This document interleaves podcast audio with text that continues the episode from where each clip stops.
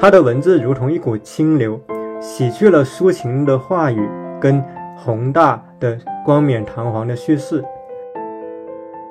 我相信每一个叛逆的青年人，很少不注意到他文字里闪耀的灵光。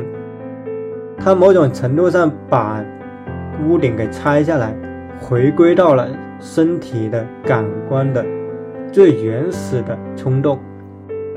王小波更具革命性的是语言。王小波的思想多是舶来品，有一分话说一分，不要自我感动，也不要掩盖悲剧。他的遗产不在于提供真理，而恰恰在于对真理的解构和重新梳理。今天是一期新的文本细读，我们来讲一位家喻户晓的作家，最近也是他的纪念日，他就是王小波。我相信大家都不会陌生这位作家。王小波的作品包括《黄金时代》《沉默的大多数》《鸿福夜奔》等，都是我小时候阅读的作品。那随着我的年纪的变化，我对王小波的感受可能有了一些新的观感，所以借助王小波的纪念日，其实我也想通过这一期的文本细读，来跟大家好好聊一下。一方面是我自己对于王小波的阅读史，另一方面是王小波的思想遗产到底是什么？王小波他对于文学和思想领域。他的真正的贡献在哪里？这一期音频我想讲的就是这一部分的内容。那我们不妨从一个比较个人的角度开始说起，就是我对于王小波的阅读史。我对王小波的阅读是从高中开始的。我记得那是在周国平、毕淑敏、余秋余秋雨统治作文素材的年代，当时我还在湛江读高中。那王小波的文字呢，是朋友介绍给我的。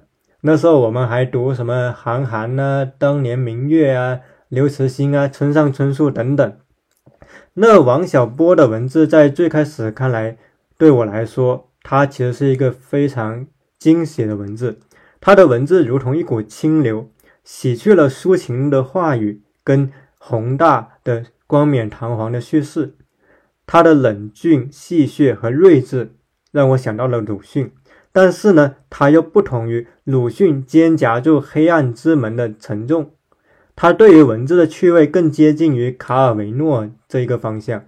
王小波他的文字风格呢，徐子东有一个提法说他叫流氓文学，为什么？比如说像《黄金时代》，通篇其实是讲的王二跟一个女的他们之间搞的那些我们都懂得的事，然后他用呢一种。看起来非常诙谐幽默，甚至有点 有点流氓的，这里打双引号，有点流氓的写法来写。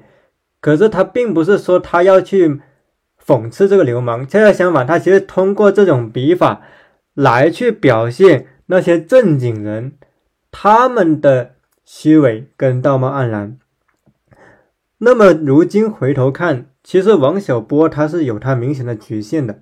可是，在当时，在一个感伤、说教和正确泛滥的年代，王小波他是一个独特的艺术。我相信每一个叛逆的青年人，很少不注意到他文字里闪耀的灵光。在中国文学界，王小波始终以局外人的身份存在。中国人常说文坛，但王小波并不在这个坛子里。即便收获民间的声名，偶尔发表小说。他在生前也很少得到内地文学权威真正严肃的看待，而他也不屑于为了声誉去巴结权贵。一九九七年，王小波年仅四十五岁就因为心脏病突发去世。他的文字走红也是从九十年代开始，他曾两度获得联合报文学奖中篇小说大赏，给南方周末等报纸写过专栏，在民间小有名气。所以有一种说法是，王小波直到死后才被。被人知道，其实严格来说不太准确。他是属于他生前就已经有了一定的知名度，但是还没有被主流的意识形态接受，而以他的死亡为标志，他的名气迅速创生，并且成为一代文艺青年心中的榜样。那么王小波，他是致力于用一种戏谑反讽、回归常识的风格去写作。他写知青生活、知识分子，但他很少用伤痕文学。式的控诉来去写作，而与此同时，他对于志怪传奇小说的继承，比如说像《红佛夜奔》，又深得《世说新语》和明清笔记小说的趣味。跟伤痕文学、知青文学先锋派的写作相比，他好像什么都搭边，但什么都无法完全容纳他。他的小说投稿常常被拒，主流文学史的建构最开始也没有他。他是一个地下作家、边缘作家，在他死后却成了一个。我们可以说是九十年代的一个精神图腾，因为我们其实回溯到九十年代，我们最能提起的作家，可能就是像王小波、王朔、韩东这样的作家，而不一定是当时主流意识形态所宣传的那类作家。那么在论坛写作年代，我发现一个有趣的现象，就是不少人他自称叫王小波的门下走狗。那其实是天涯网、人人网还未衰落的年代，而我的阅读生涯也开始于那个时候。王小波、钱钟书、阿城余华等，是那个时候同学们酷爱传阅的作家。和伤春悲秋的抒情体相比，他们代表了一种理性幽默的趣味。对于小镇青年来说，那是新鲜而丰富的思想资源。事后我才发现，与其说那些思想资源是原创的，不如说他们是一种中介。王小波想必也会欣然承认，他其实是罗素、杜威、哈耶克、奥威尔、卡尔维诺、尤瑟纳尔等大家的学徒。他曾在多篇文章里赞扬这些作家，而他也善于运用罗素等人的思想资源来去介入中国的公共议题。王小波最有名的一本书叫做《黄金时代》，而我对他的阅读也从那本书开始。最初我不是把它当做小黄书来看待，听同学们说。这本书的性爱描写比挪威的森林好，我就去凑个热闹。结果很快被小说中那股玩世不恭、幽默毒辣却又透着股小伤感的腔调所吸引。比如这一句“革命”的意思，就是说有些人莫名其妙的就会成为牺牲品。对于十几岁的少年来说，这是迎面而来的肃杀，是课本很少讲的东西。我们也会发现，王小波对于文革、对于知青那段历史的讲述，其实是有别于主流意识形态的建构的。他并不会用一种崇高的话语来去包裹那个时代，恰恰相反，他某种程度上把屋顶给拆下来，回归到了身体的感官的最原始的冲动。那这种笔法。在当时其实是有一定争议的，但是呢，它又某种程度上击中了人内心那种隐秘的真实性。我们会发现，有一段时间，文艺青年疯狂的阅读王小波的作品，在我身边喜欢他的人也不在少数。我曾经有一段时间，就是王小波有一本我就看一本，像万寿寺。我的精神家园，沉默的大多数，红拂夜奔，白银时代，青铜时代，黑铁时代等等。阅读王小波就宛如一场酣畅淋漓的暴雨，使人感受到自信的愉悦。而在当时，王小波吸引我的还有他的幽默感。比如《沉默的大多数》说到沉默，他是怎么说的呢？他说：“在我的周围，像我这种性格的人特多。”在公共场合什么都不说，到了私下里则妙语连珠。王小波敏锐地发现，许多国人不是不关心政治，而是喜欢私下里关心。那股政治热情是被压抑的，但只要一有个苗头，就会被点燃成熊熊大火。另一方面，中国人又讲究闷声发大财，掩饰住自己的那一点好。比如说，到了三年困难时期，他写道。含蓄是我们的家教，在三年困难时期，有一天开饭时，每人碗里有一小片腊肉。我弟弟见了以后，按耐不住心中的狂喜，冲上阳台，朝全世界放声高呼：“我们家吃大鱼大肉了！”结果是被我爸爸拖回来臭揍了一顿。经过这样的教育，我一直比较深沉，所以听到别人说我们多么幸福、多么神圣时，别人在受苦，我们没有受，等等，心里老是在想着：假如我们真遇上了这么多美事，不把它说出来，会不会更好？许多人夸赞王小波的思想，而在我心中，王小波更具革命性的是语言。王小波的思想多是舶来品，他提倡常识，将罗素、哈耶克、奥威尔等人的思想中国化，可惜缺少自我的创建。但他对于白话文的锤炼是值得注意的。王小波不是一个卖弄辞藻的作家，他不工于南朝齐梁体那般脂粉气的华丽。他笔下的汉语简约干净，很少生僻字，却能在简单的语言中提供诗意和哲理。比如他写性爱：“陈清扬来找我时，乘着白色的风，风从衣服下面钻进来，流过全身，好像爱抚和嘴唇。”他写生活：“我也不能不去上班，走到灰色的人群里去，一路走，一路想入非非。”活着成为一只猪和死掉，也不知哪个更可怕。他主要以杂文、小说和剧本存世，其中小说和杂文的成就较高。他的语言节奏感很好，有音乐性，大小不公，是那种看起来不华丽却比华丽的文字更难写的一种风格。后来冒出头的韩寒、双雪涛，多少都学了他的语言。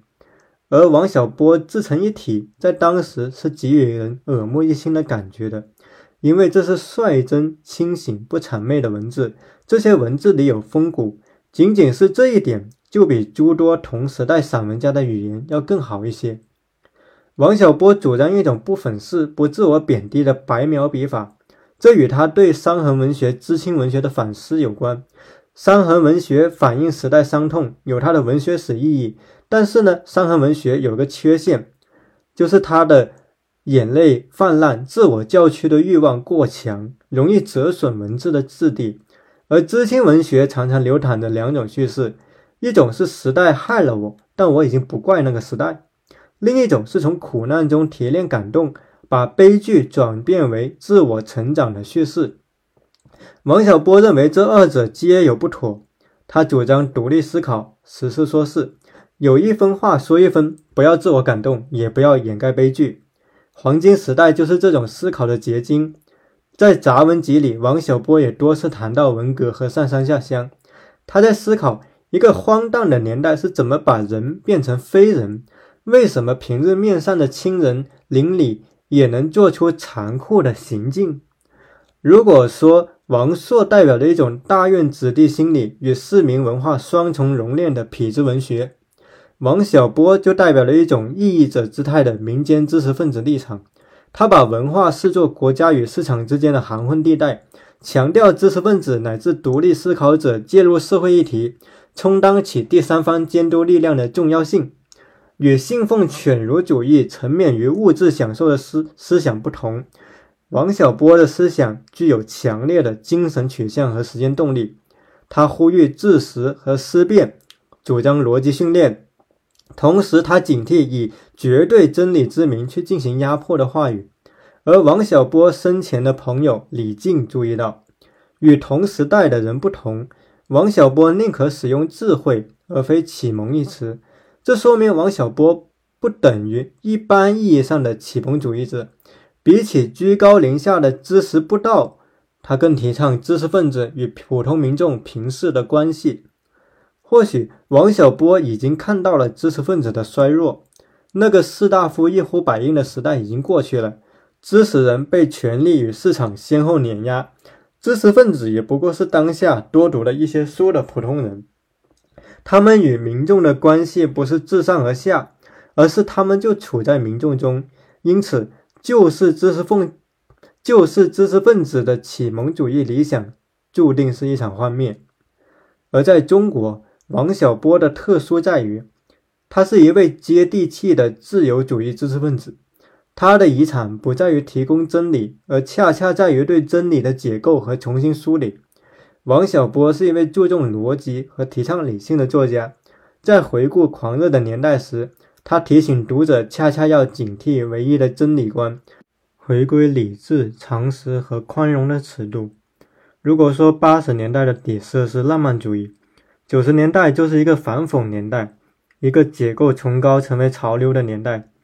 王小波的写作应时而生，但他和王朔解构一切、回顾物欲和世俗的基调还不一样。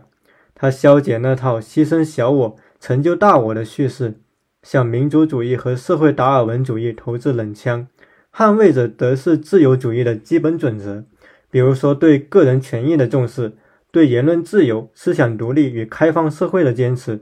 所以，王小波不只是消解崇高，他其实有自己很坚定的价值体系。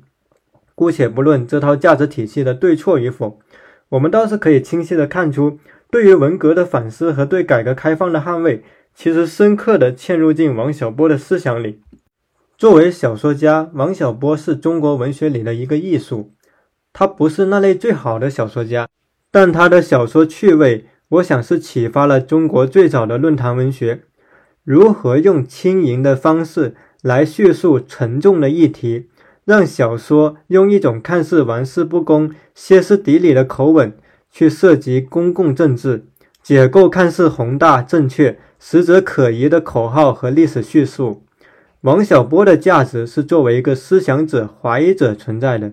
同时，他也是一位白话文小说叙述的革新者。他找到了互联网时代严肃小说如何参与公共议题的表达方式。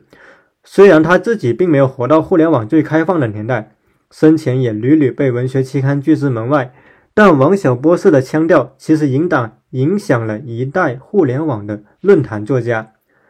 而另一方面，王小波对于性爱的观念也是值得一说的。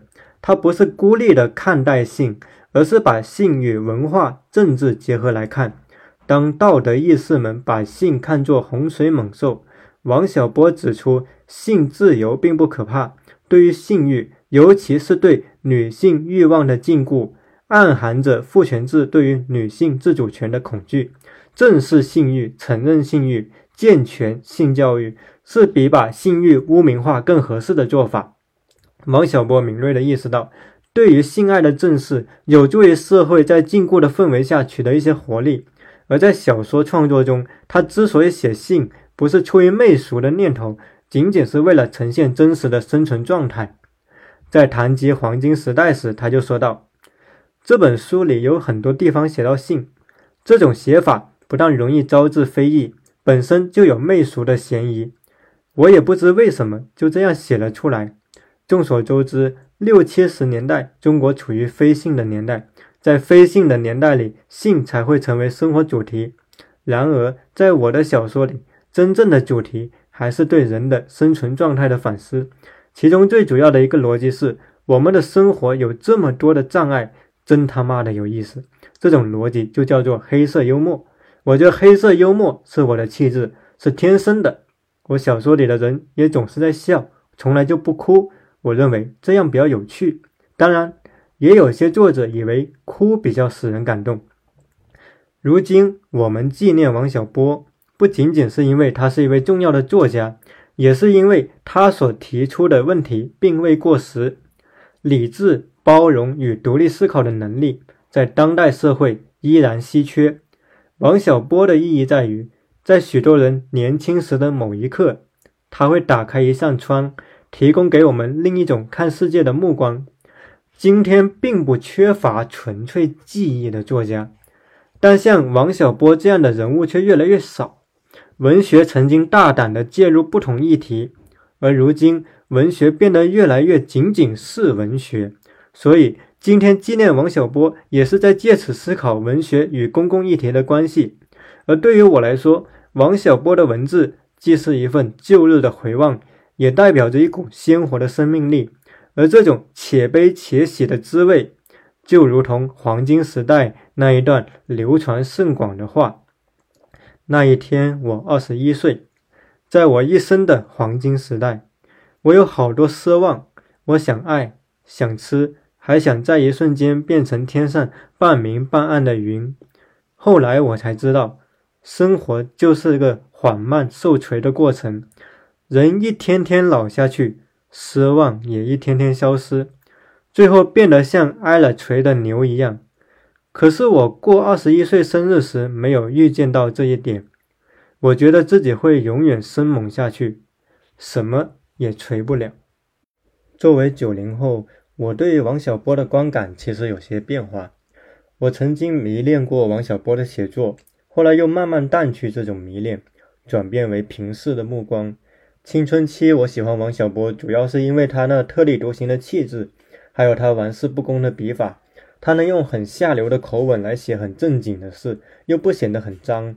他还喜欢在性爱中穿插专业的术语，比如什么传教士体位、后入式等等，都是很专业的词。但是进入到他的语境，却有一种诙谐的意味，让人想要捧腹大笑。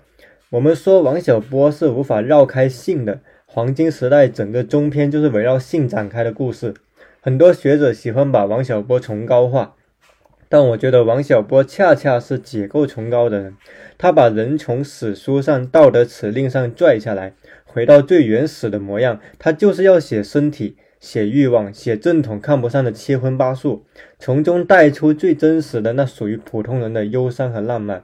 王小波他写信到头来是对集权的隐秘抵抗。从古代君主的暴政到二十世纪的法西斯，王小波旗帜鲜明地反对集权，而他写信写人的欲望，包括在杂文中正面书写人欲，其实是在反抗集权政治塑造的压抑性话语，因为压抑人欲恰恰是集权统治的基础，极端的道德和极端的境遇成为一体化，共同维护一个森严的政治环境。这也是王小波写作的一个母题，那就是对集权的讽刺和隐秘抵抗。如果要给王小波找一个坐标，他倒是很像国内的乔治·奥威尔与卡尔维诺的变体。再回到更日常的层面，王小波他写性爱、写统治楼，还有那些弥漫着集体主义氛围的单位宿舍、国营企业等，这些看似离九零后遥远，但对于一个身在广东小城市的青年人来说，其实并不陌生。小城市来来去去也就那些人，圈子很小，有不少长辈，当年都是公社或者国营单位的同事。那种氛围跟王小波写的就很像，只不过我们这没有那么多知识分子，也没有像反右运动亲历者那般切身的疼痛记忆。我们的童年岁月是处在集体主义的黄昏和市场经济的上升岁月，后来的波折当时是想象不到的。那么像躺平、内卷这些词，当时也还没有，所以是在相对平静又含混着压抑与叛逆情绪的氛围下。去阅读王小波。高中毕业后，我慢慢走过了痴迷王小波的时候。一来是在文学层面，因为我看到了比他写的更好的作家，比如他自己很推崇的尤瑟纳尔。我觉得王小波写得好，但没有到心中第一流作家的地步。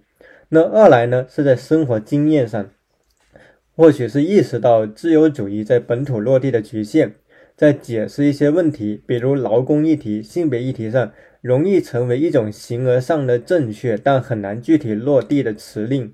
我对于自由主义产生了更加复杂的观感，进而对以自由主义为向导的王小波也调整了看法。他的杂文如今看来大多是常识，有洞见，可总觉得点到为止，还不够深。在解释更复杂的问题时，就需要求索于其他著作。所以我走出了对王小波的崇拜，但我还是欣赏他。毕竟，在中国，像王小波这样的作家还是很少的。他因为稀缺而可贵。长大以后，我对于王小波的性描写、性观念也在继续思考。王小波对性的观念显然是开明的，可是受制于男性本位和历史局限，在他的小说里，对女性的塑造相对并不如男性知识分子饱满。他对于性的描绘主要仍是男性心理的。缺乏了一些女性层面更细腻的捕捉，这一点对比伍尔夫、尤瑟纳尔、张爱玲的性别与性爱描写会更加直观一些。不过，王小波依然具有先锋性，尤其是在九十年代的语境。比起黄金时代，他更值得重视的作品是《鸿福夜奔》与《东宫西宫》，前者对传奇故事的改写，对知识分子与欲望、权力关系的刻画非常精彩。后者是一部酷儿电影，由王小波编剧，张元导演，呈现了同志、双性恋、S.N 等主流避而不谈的话题，倒是可以视作一次对朱迪斯·巴特勒性别超演理论的影像诠释。福柯曾经说过，运用一种进行序文、监督、窥视、期待、发掘、触摸、揭发的权利，就会获得快感。另一方面，快感兴奋起来以后，就会规避这一权利，逃避、愚弄或歪曲它。权利也让他追逐的快感侵犯自己。在国内，王小波是难得的对权力运作机制特别敏感的作家。他将利维坦的统治与日常行为联系在一起，在对情欲与权力关系的捕捉、对人们日常生活的压抑与反叛、施虐与受虐心理的窥探中，王小波探寻到权力运作的真正密码，辛辣地表现出专制对于人心的禁锢。他的酷儿书写也让更多边缘之人有机会发出自己的声音。在日常实践中，王小波既谈论《一九八四》《铁皮鼓》这样的严肃文学，也关心流行电影、色情文化。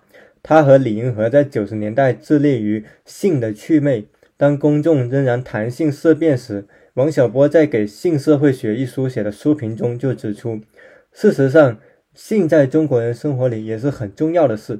我们享受性生活的态度和外国人没有什么不同，在这方面没必要装神弄鬼。既然它重要，自然就要讨论。严肃的文学不能回避它，社会学和人类学要研究它，艺术电影要表现它，这是为了科学和艺术的缘故。然而，社会要在这方面限制它，于是问题就不再是性环境，而是知识环境的问题了。